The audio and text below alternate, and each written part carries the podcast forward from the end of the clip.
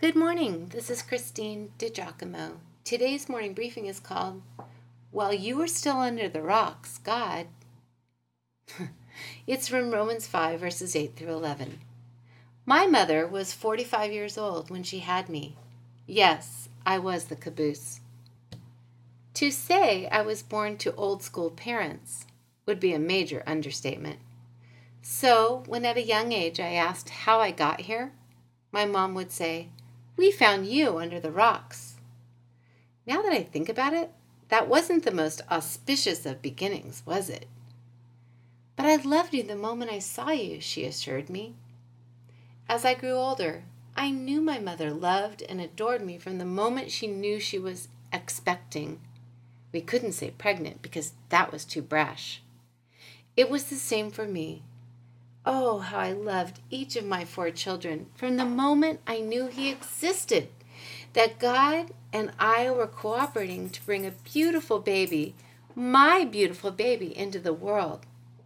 Yes, I loved them before they were, I guess what you would say, viable human beings.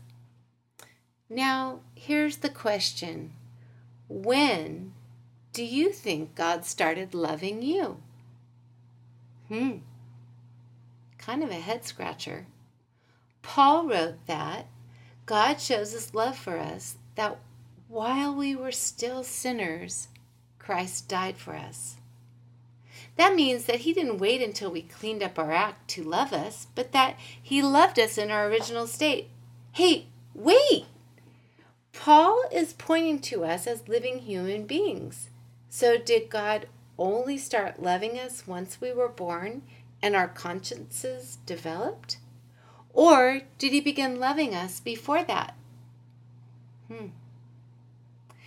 Here's my opinion God began loving us, all of us, humanity, and each of us individually, when he decided to create Adam and Eve. That is to say, even before we were a gleam in his eye. Of course, he knew who and what we would be, but then he loved us into existence. Paul continues, and this is from the message. But God put his love on the line for us by offering his Son in sacrificial death while we were of no use whatever to him. Now that we are set right with God by means of this sacrificial death, the consummate blood sacrifice there is no question of being at odds with God in any way.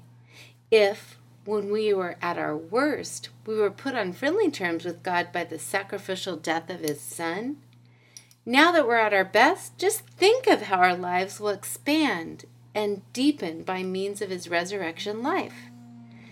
Now that we have actually received this amazing friendship with God, we are no longer content to simply say it in plodding prose.